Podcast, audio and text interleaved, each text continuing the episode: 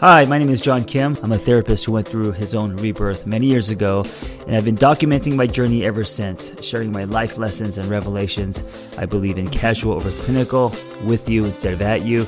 I come unrehearsed on purpose because self-help doesn't have to be so complicated. So we're going to start with uh, how we met, which is uh, in the book, kind of an interesting story. I'm at the gym, and this guy comes up to me and says, uh, hey, John, do you like white girls? And I was like, dude, it's like twenty twenty, twenty twenty? twenty eighteen. twenty eighteen.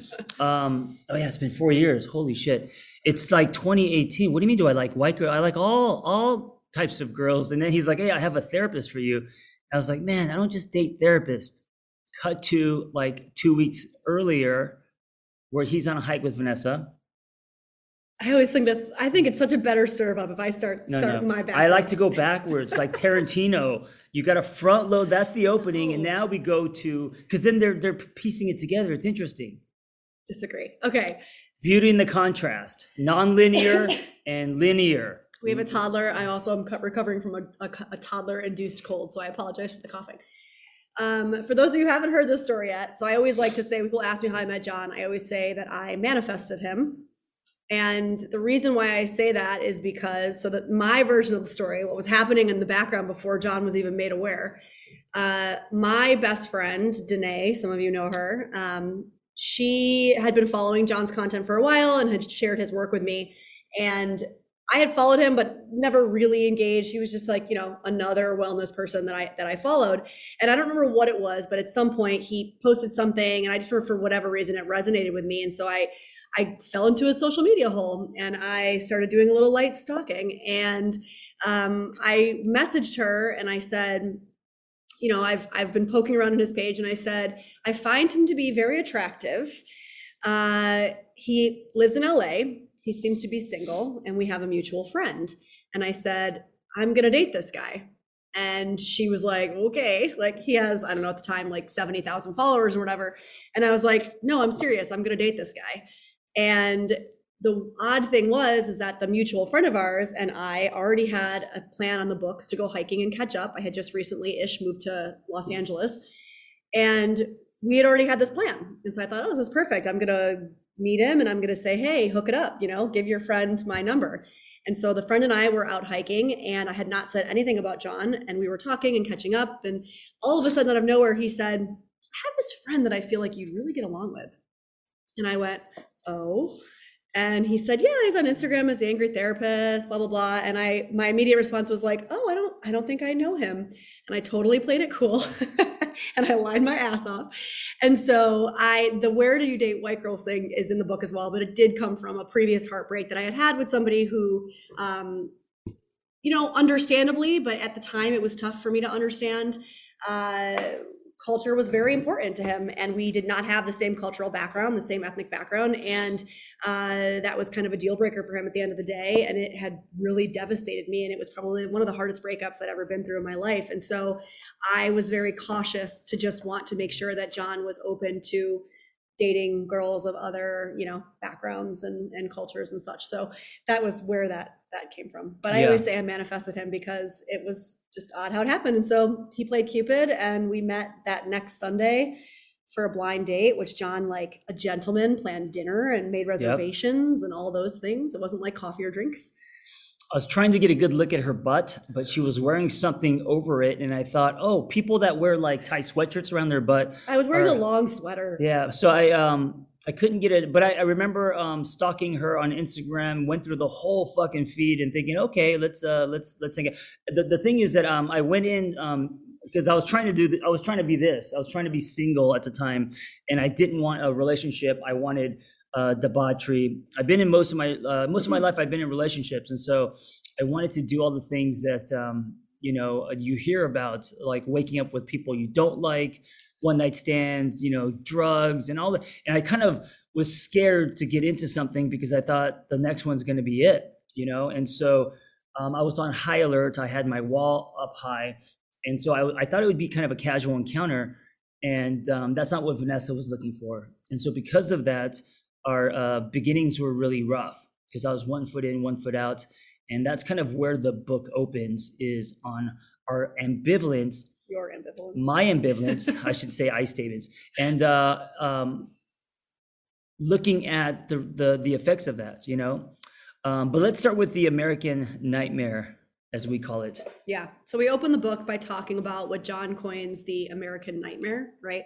And it doesn't have to be American. We call it the American nightmare because when most of us think of like that Norman Rockwell painting from the fifties, it's very like fifties Americana, right?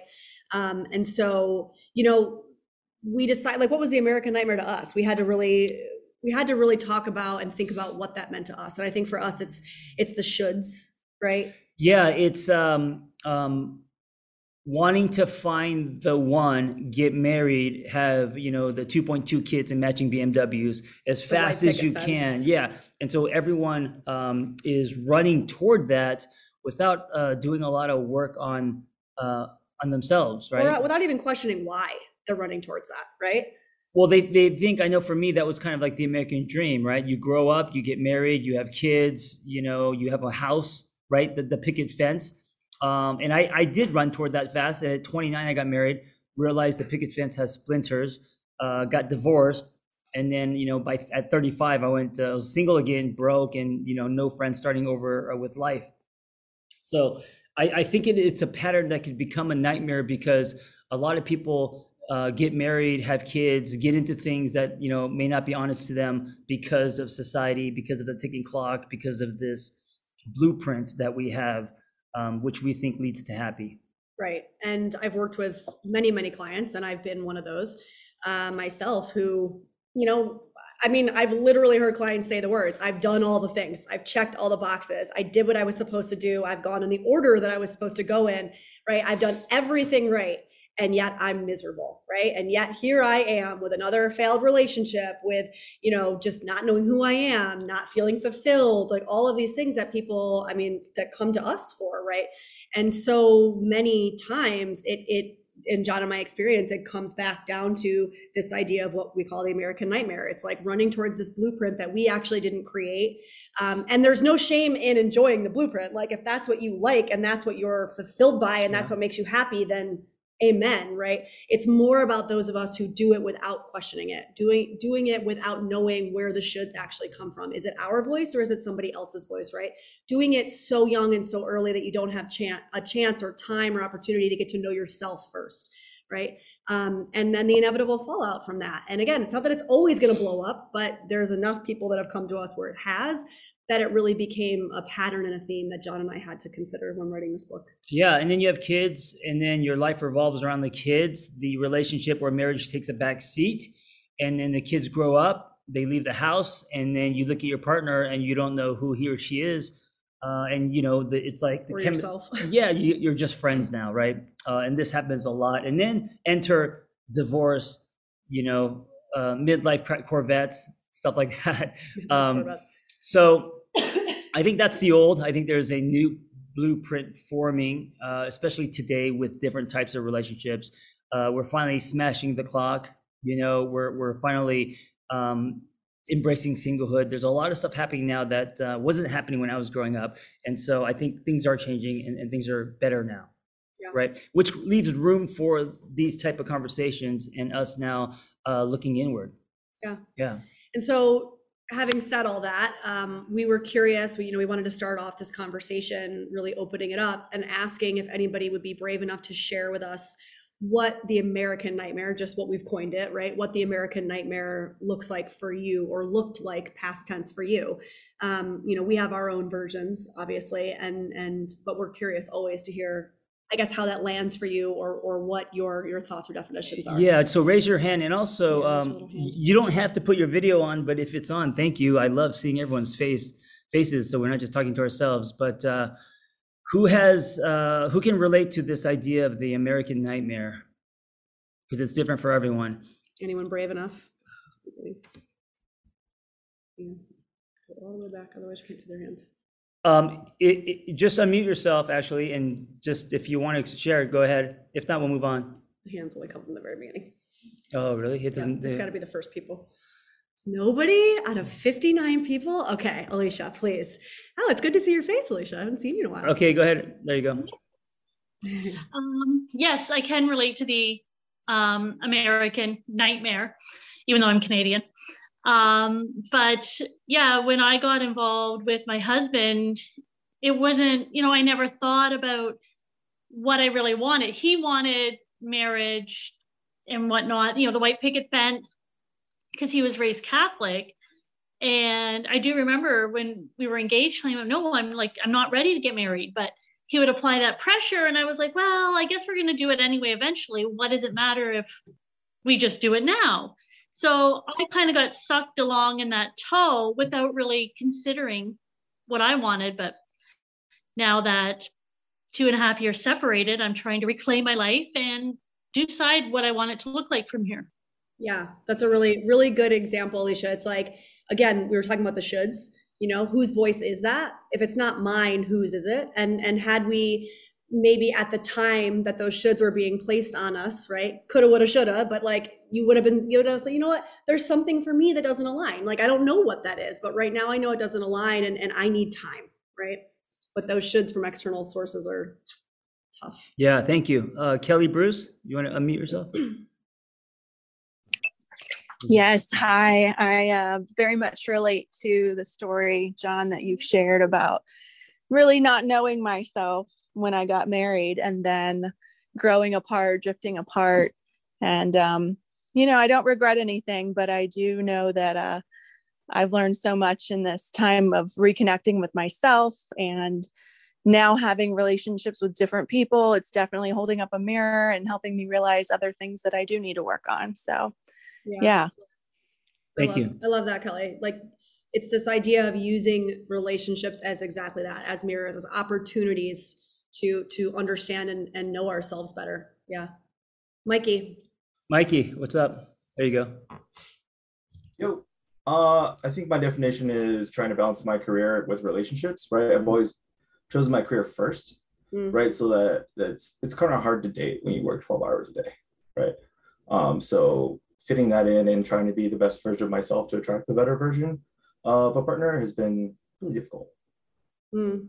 Yeah, I, I love that you have that definition, you know, in our culture where you're supposed to be the hardest worker in the room and, um, you know, just grind. Uh, it's really hard to um, also invest in a relationship. And so, yeah, and we shouldn't have to choose, right? So in our society, Um, sometimes we're we're forced to, and and uh, of course that doesn't lead to uh, healthy relationships. So so thank you. Yeah, thanks, Margaret. All right, moving on. Um, okay, so we are going to go into chapter one today.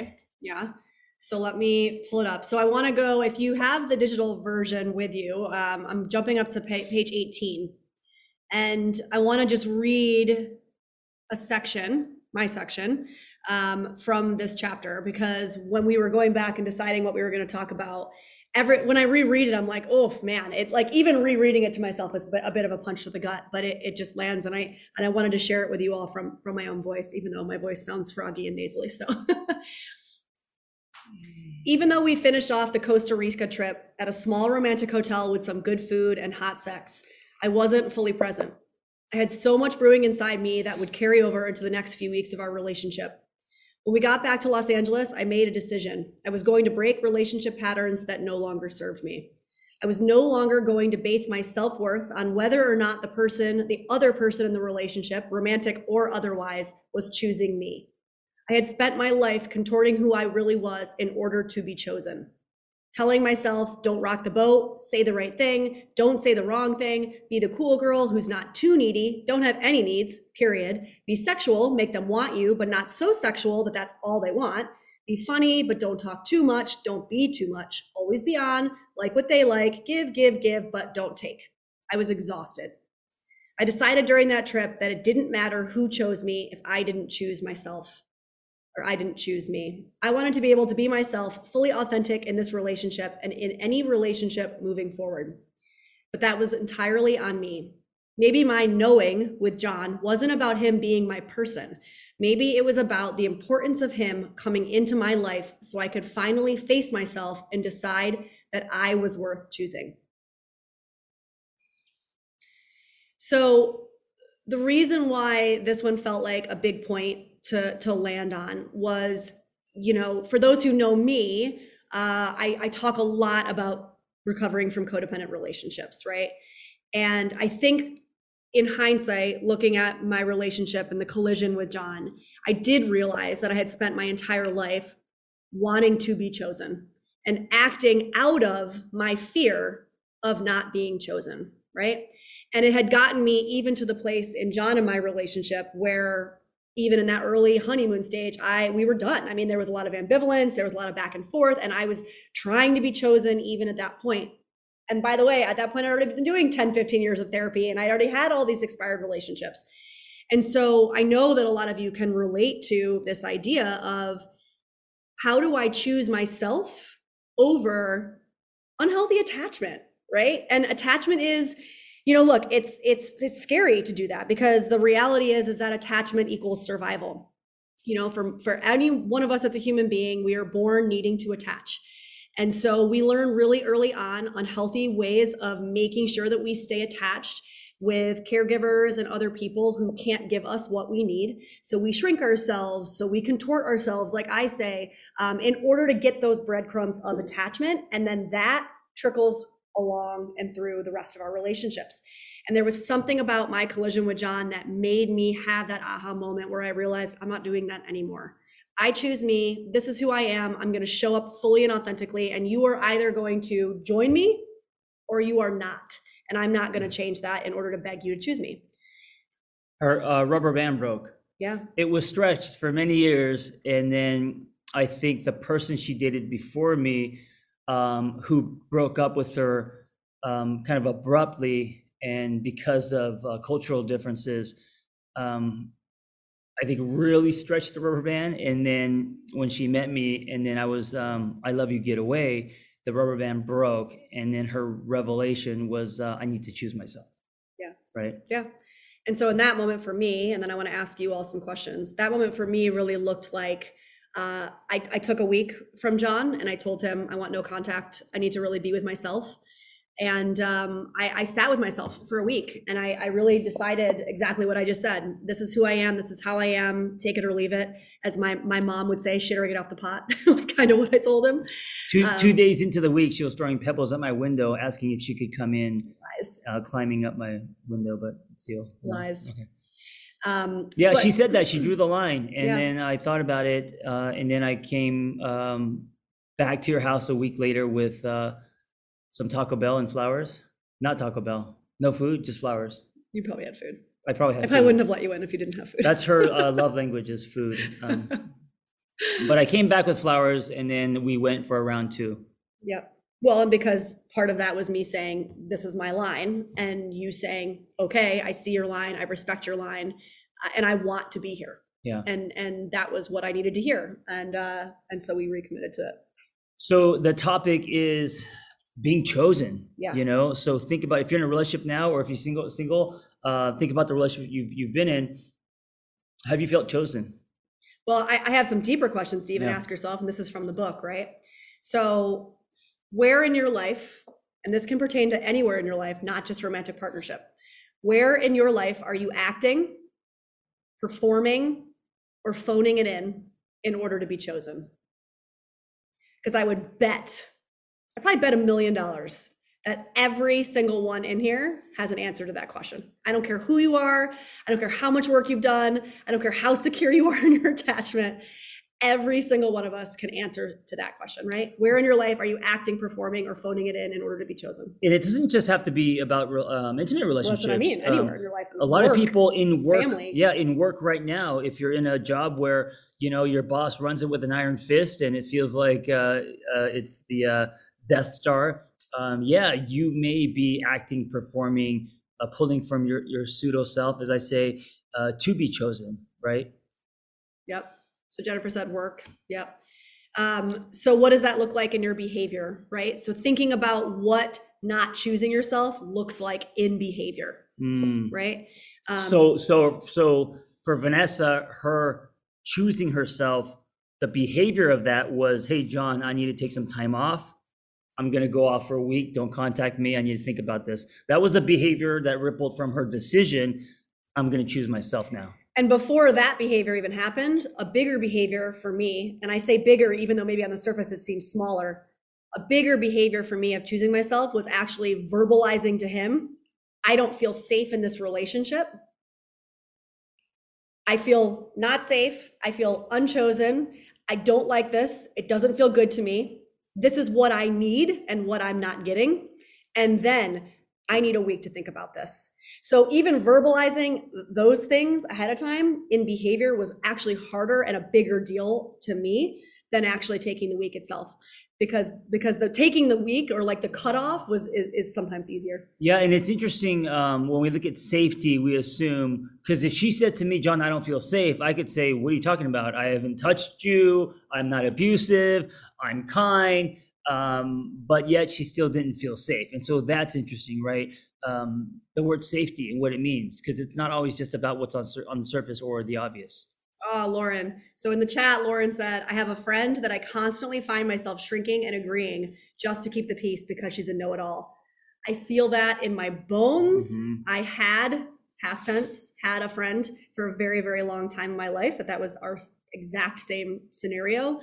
Um, and it was around within a year or so actually of John and I meeting and me doing this specific choosing that that actually, that friendship had to Yeah, and, and and let me ask you, what does uh, since we're talking about relationships and this is a book club about relationships, yeah. why why are we talking about work and friendships and other areas of our lives? Why is it important that the patterns in those areas of your life also um, match your your relationship and vice versa? Asking me? Yeah. um, well. It's kind of like walking the walk and talking the talk, right? So yeah. there's, well, there's two things that are coming up. It's kind of like, I can't be truly authentic, whatever authentic means to me, and not attempt to be authentic in all areas of my life, right? But also the way that I talk about this is micro moments. We are afforded a million micro moments every day to practice, to put into practice the things that we've been learning and exploring and discovering on this self-betterment journey, right? And so a lot of times when we get to, let's say, the romantic relationship, that's the that's like the hard. I got to put it into, I got to implement it, but it's really scary. So I'm afforded all these micro moments, let's say at work with a coworker or with a friend, you know, that I can actually attempt to practice these new skills, speak up, communicate a boundary, say how I'm feeling, whatever. Um, so that when the time comes, it doesn't feel like such a, you know, tall climb to the top of the mountain, I suppose, when it's with my romantic person. Yeah. Uh, for me, it's the sentence that everything ripples. Yeah. So we can't separate, you know, think about a swirl, like a marble, right? You can't separate the swirl. Um, we're coming at this from like a whole life approach. So um, if you are, uh, if you don't feel safe at work, uh, that behavior, um, it's going to affect your relationship. And if you don't feel safe in your relationship, that's going to affect other areas of your life. So um, it's not just about the relationship. It's about looking at your relationship with yourself and how that ripples outward. Mm-hmm. Uh, Roselle yeah. says, I totally relate. I never felt safe in my past relationship, even though it was technically quote unquote safe. I'm realizing now feeling safe has a lot more to do with safe to express your emotions, needs, and vulnerability. Yeah. Let, let's uh, take a second real quick. Um, do you feel safe? Do you feel safe in uh, your relationships today? Hmm.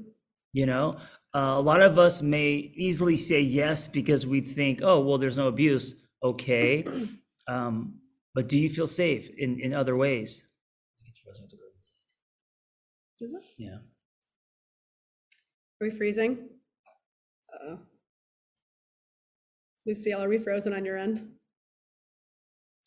Oh, the internet. It's a magical thing. Let's go inside. All right, we're going to go inside for those of you who can still hear us, even if we're frozen, because something's going on with our internet, of course. To get the, um, three dishes.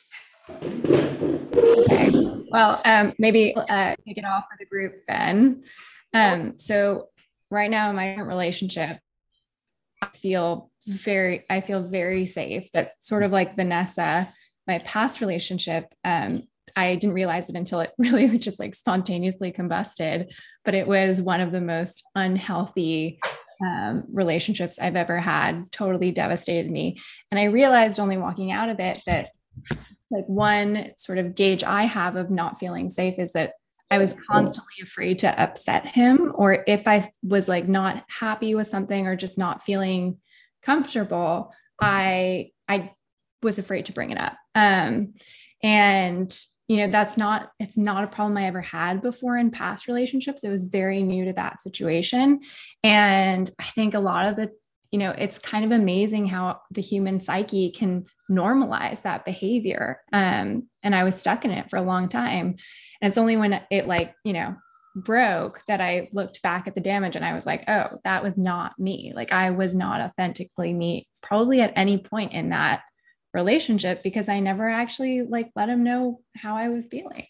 Yeah. Um, so yeah, that's, that's to me, like one really important. And I love that you guys start the book off uh, on choosing yourselves, because I think it's really hard for us to know how, like when to choose ourselves if we're not choosing ourselves. Like, and I find like a lot of it does show up in like very like visceral symptoms or something, you know, like, I don't know, like butterflies in your gut type thing. Um, so yeah, I don't know. Anybody else have some?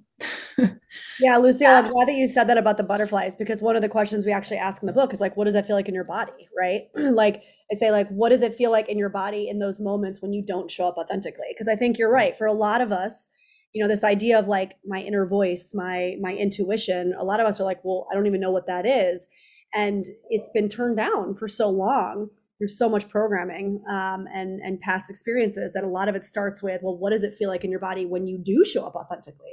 What does it feel like in your body when you are able to set a boundary or you are able to speak up and communicate your need? And then back into other areas in your life where you can kind of apply that same, that same work, right? Totally. But it takes so much. It takes like, at the time I had never read about attachment theory, for instance. Mm-hmm. Um, and it was only sort of, you know, through the rear view mirror that I was able to put that stuff together. So I'm also like super curious for you and John to ask, because it's like you both have very different attachment styles, right? And the fact that you could sort of communicate that, Vanessa, um, at that moment of like, you know, your John's withdrawal made you feel unsafe emotionally, or John's like push and pull, I guess, made you feel unsafe emotionally. And that was a, you know, that was sort of the red flag to like assert your boundaries and, and your worth and, and, uh, as a partner. Um, but yeah, I'm just, I think that's also a really important part of choosing ourselves is like knowing our attachment styles and how we're relating to other people's, um, love languages. Well, that's conflating two things, but But there's a lot of overlap. So that's why we talk about all that in the book too. I mean, this stuff, I think people who have created these theories, they they put them in very like siloed, but they're not. There's so much of it that interweaves and overlaps. And it's good to understand each of those in detail for yourself to see how they do, you know, work with and relate to other people and theirs. So Libby, and we're going to cover all that stuff uh, yeah. throughout the weeks. You're, ju- um, you're jumping ahead, Lucille. Attachment styles and love languages and all that. I'm excited. But- Let me ask you this, if there's someone in the room and you're like, okay, I actually, uh, this is hitting landing for me because I feel unsafe in a relationship right now. What do you do? Because it doesn't, you know, just mean to jump ship, right? So if you're dropping into your body and, and you do feel un- unsafe, what do you do? In a mo- in like a relational moment? Yeah. What do you do? What do you, what, what's, what's the action step if you feel unsafe? Oh God. Well, okay. Because it's I not mean- to blame. Right? No. Our whole book is is uh, not about blaming. It's all it's about, about ownership. It's about ownership. Well, okay. So let me give this example. So I think I might talk about this in a later chapter, but for me, John was not the first person in my life where I didn't feel like I could show up authentically and communicate my needs and speak my truth. Right? I mean, this came from many, many years of programming. Right? Wait, can I just say something real quick? Um, sometimes unsafety is what draws you to the person. Yeah. Right. Sometimes a safe person is boring. Feels so boring. feels boring. So uh, Vanessa in her twenties would not probably have been attracted to safe. Safe is not exciting. Safe doesn't smell familiar. Safe is not what she's used to.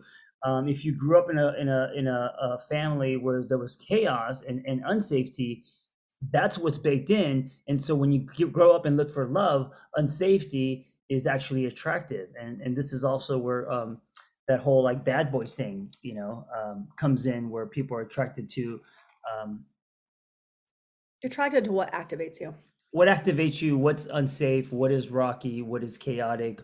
You know, all of that. So, but but now that now that she, I met her, you know, um, past the uh, the uh, you know, the early twenties, and now she's in a place of um, evolution. Now what happens is it, it flips, and this is a great way of knowing that you've done a lot of work on yourself.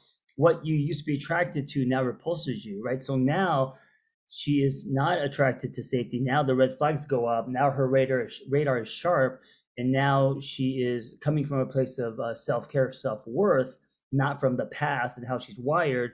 And now she's drawing a line saying, you know what, I need safety. It's a non-negotiable. Yeah. I mean, and and to go back to your original question about like, how does it feel in my body? You know, for me, it doesn't take very much to feel not safe, right? And again, this idea of safety being a broad, a broad word. Um, and for me, again, communicating was tough. It was it was something I never felt safe doing. Um, I think I, I grew up in a household where speaking up and voicing your opinions uh, wasn't really looked at as okay, right?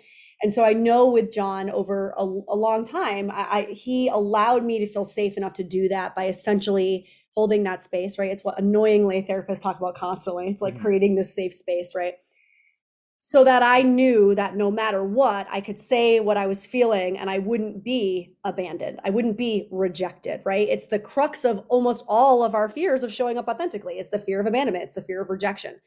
And so over time, having somebody in my life, not just John romantically, but also a best friend who did the same, another best friend, my current best friend, um, has actually allowed my nervous system to be like, oh, right.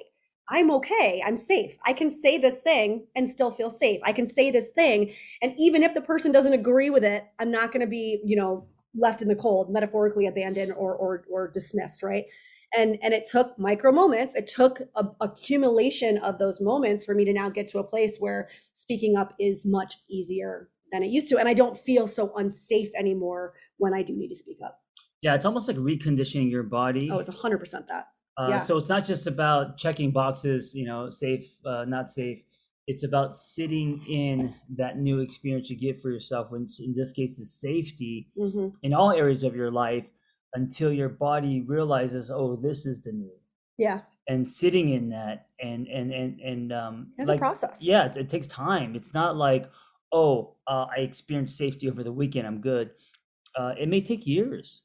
Yeah. You know, for your body to not panic. And your brain, uh, you're actually rewiring your brain when you do this, you know, that it, it's, it's a, so we say that, I guess, to, to normalize and to give, like, give yourself credit for doing it when you do it, because you actually are going against wiring and what your body's been taught to do, you know, or not to. Yes. And so if you're looking at rewiring as a practice, so you can change from the inside out, then your relationship is probably the, the, the biggest machine Uh, uh, uh, to help you with this. It's it's your intimate relationship is who, who you spend probably most of your time with. Um, so if if that's unsafe, there's going to be no practice as far as rewiring yourself, you know. And and this is really interesting world, because now you could actually use your relationship, assuming you guys have built something healthy, as something that is greater than you to recondition you. Continue. And, yeah, and I, I think there's so much beauty in that, you know, with relationships. K D B. Yeah. Okay. So what you just said about doing what um, you need to do to build the safety. So I'm going to give a little bit of backstory to kind of set this up. Uh, I got, I met my husband when I was homeless. I was nineteen years old. He was also housing unstable. Um, we got married very quickly and had, um, uh, you know, obviously right into a child, right? I was pregnant with another person's child, um, which he has taken um, paternity ownership of. What am I trying to say? Anyway, um, fast forward, we've been together. This is our twentieth year. Mm. In that time, there's been a whole lot of um, him being um, on his side, me being on my side, and us not trying to, you know, trying to navigate what that kind of looks like. And for the last several years, I've been doing a lot of work on myself. Um, and he's been in, in a mode of, I'm fine with things the way they are, even though he isn't happy in expressing, you know, we're having a lot of challenges. He's having a lot of challenges with his relationship with the kids, which is causing relationship problems with us, et cetera, et cetera. So when you've got somebody who's saying like, I'm happy the way that I am right now, and I'm not interested in doing all of this work. And I'm saying, you know, I'm going to do this work and it's going to change me and it's going to change the nature of our relationship. Mm-hmm. How do you start creating that safety um, where, from a place where it's getting there but doesn't exist yet, I guess? Mm. I have what I want to say, but I'm go, curious. Go ahead. So, Katie, I think you, you spoke to a few really good points here, which is like, I could be wrong, but it does sound like you're doing this with like great trepidation. Like I'm not, I'm not attempting maybe to change him, which I would say obviously is stage one, right? It's like, we cannot change anybody else. Obviously they have to come to that table one hundred percent willing on their own. All we can do is say, I'm learning, I'm growing, I'm changing. Like, do you want to meet me at this table? Right. And safety also changes. Safety changes, needs change, boundaries change, attachment styles change. Like as we evolve, so do all of those things evolve too. And so what's what's tricky and what I've heard a lot of times in relationships, people who similar to you have been together for twenty years, et cetera, is like, well, we're growing apart or we're changing or I'm growing and they're not.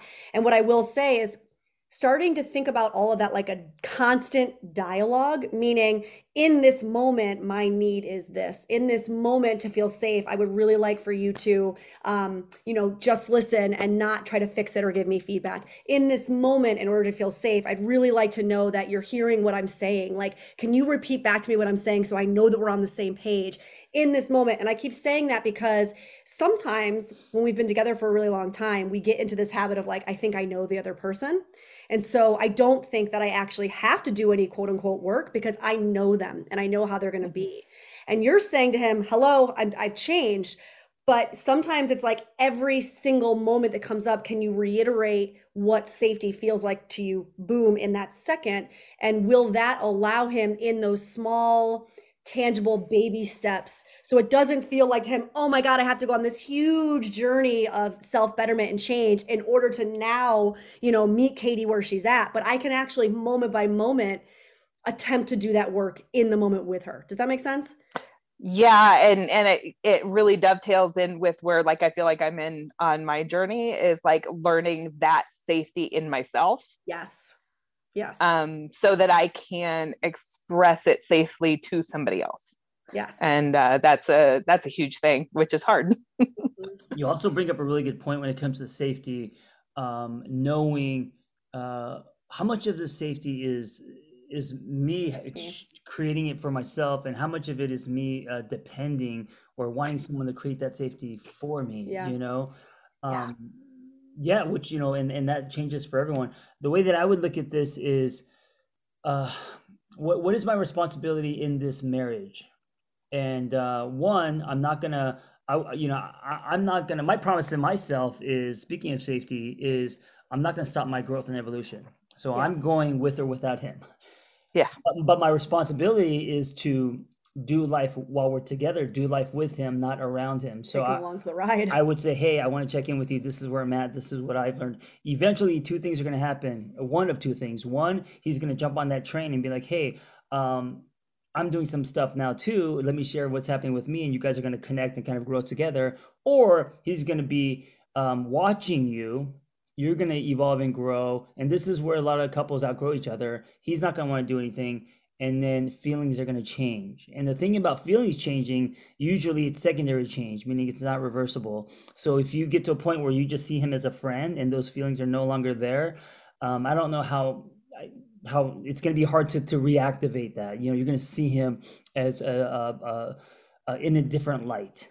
And if it, and if you get there, then I don't know if, if it's fixable. And, and that's just a case of people drifting and growing apart because they have different interests. Which I think makes sense going into what I was saying about like doing it slowly in the moment every time. This is what it looks like. This is what I need. This is what it looks like. Because if you don't do that, and like you were saying, there's a process to get to the place of feeling safe enough to do that. But if we don't do that, then we end up where John is saying. Then we end up with... And that's I, irresponsible. That's not fair to both of you. To either of you, right? Yeah. And, yeah. It's almost like cheating because you're doing, uh, uh, uh, growing, evolving, and, you know, and you could say, you know what, he doesn't want to be a part of this. I'm doing my own thing. Yes, that's fair. But if you're not expressing and doing and, you know, sharing, then um, you're, you're, you're, you're, you're growing alone. You know, you guys may share the same bed, but you're not sharing life together. And here's what I will say too, and I'm, I'm really glad that you brought this up, Katie, but I'm going to say something a little radical here, um, or at least what I've heard is kind of radical. Um, I think we need to, and this might be part of the, the American Nightmare conversation, stop looking at the success of a relationship based strictly on numbers, and start looking at the success of a relationship based on the depth, the connection, the vulnerability, the safety, the intimacy, right? So whether that's a two-year relationship that, holy shit, was powerful and life-changing, and I grew so much and I learned so much about myself, and I'm so grateful to that person for making it into my life and then leaving when they left, or that's a twenty-year relationship, it doesn't matter, right? But I think I have really altered the way that I've looked at time in relationships, because I know plenty of people who have had a long relationship where they're like, and I'm struggling and this is happening, right? And so I, I say that, I guess, as a way, Katie, to say, like, I'm sure that weighs on you as it does for most of us. And what have you learned? What are you learning? How can you continue to learn? What is the mirror, the opportunity, the mirror that this relationship is providing you? And can you can you allow that that opportunity, that mirror, to just be exactly that, an opportunity and a mirror, and then the chips will fall where they may. I do want to say I applaud you, yeah. Katie, for um, being in this, and also twenty years, starting at nineteen. Holy shit, yeah. This is all you know. Yeah. You know, yeah. So growing in that container uh, can be challenging. So yeah. That's amazing. That's Thank amazing. You. Thank you. Yeah, thank you, guys. Yeah. Thank you, Katie. We got about five more minutes. I know Maris saw, I think I saw her, her hand she was up. She went up and then she went down. Oh. Yeah, sorry. um, I was just going to say something along the lines of what Katie was sharing about um, in the moment, speaking about what you need, mm-hmm. right? Rather than just waiting a long time and then kind of blows up in your face. Yep. So if I'm doing all of this work on myself, but my partner is content with staying the same, Um, but I do bring up some of the stuff that I'm learning and working on, but he still shows no interest in it. And I'm choosing to still continue to work on myself while still being in the relationship, right? Um, is that still considered like selfish or not responsible if I don't? Well, don't take, don't put the word selfish in there, because John didn't say selfish and I didn't say selfish. So that's a right, word but if, you just plucked out yeah, of your own. Yeah, it feels selfish to me to know, go along in this path, yeah. right, while still wanting to be with this person. I actually was just having a similar conversation about this with a client, where we were talking about how, um, and this is going to sound like me saying this a little preachy to you, and it's not really how I mean it, but it's like, we do need to find other outlets and avenues and relationships in our life where we can share and express our excitement for our growth and what we've learned and discovered that actually has nothing to do with our romantic partner. In your relationship with your romantic partner, you can express your excitement and your growth and your evolution in the moments that it's necessary and needed, like in a moment of setting a boundary, in a moment of expressing a need. Hey, here's what I need for you. Listen, I've been working on expressing my needs. This is going to be really uncomfortable for us, but like, I'm feel empowered to do it. And so just know you might hear me say things like, I need this from you and I need that from you, and I'm hoping it can lead to a larger conversation.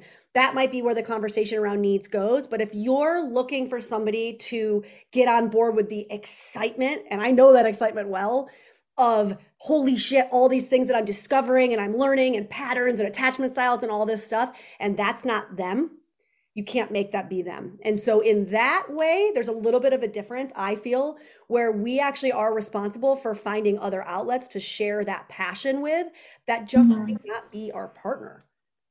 Right. Here's a simple example. Um, me and Vanessa, we have different types of fitness. She's more yoga, Pilates. I'm more CrossFit, you know, weightlifting, functional. And so, uh, and, and there's an overlap. Like, I bring her Saturdays. Um, if she doesn't uh, pick up weights or barbells, and I have a passion there, it's unfair for me to um, want to change her or or make her stop, start lifting. So I have that in common. And so uh, what I could do is I could share with her my fitness journey, and then get my uh, satisfaction or geeking out of barbells, whatever, in other spaces, right? Mm-hmm. And so you got to kind of figure out what um, works for you, and don't label that as selfish, um, because if your partner isn't into or isn't where you are as far as uh, growth and change, I mean, you can't force him to, you know, be into something that you're you're into. Right. Until until um, he's acting in a way where it's no longer safe for you, until the drift is so far where you no longer um, are enjoying this relationship, or this relationship is, is not, um, you don't want to invest in this anymore mm. because it, there's, you guys have nothing in common, right? Yeah, or because yeah. people have changed so much, you can't turn back. So I don't know how long this is happening. Has it been two weeks or has it been five years? You know, if it's yeah. been five years, it, you may want to look at it, you know? Right. Thank you. Yeah. You may want to ask yourself if this is worth investing in, if you're not, you know. I think what Kaylee said in the chat is a good thing to kind of speak to maybe as we close. So Kaylee says, um, choosing self has sometimes been uncomfortable when you get pushback because you're not acting the way that it is expected, right? And this is something also, I think, as just a good, let's set this up for all of our conversations moving forward. Um, John calls it the relationship tree. I call it the relationship strainer. And I'm sure all of you have experienced this in some way or another because you're here. So you're obviously curious and you've been doing work and, and you've been on this self-betterment journey.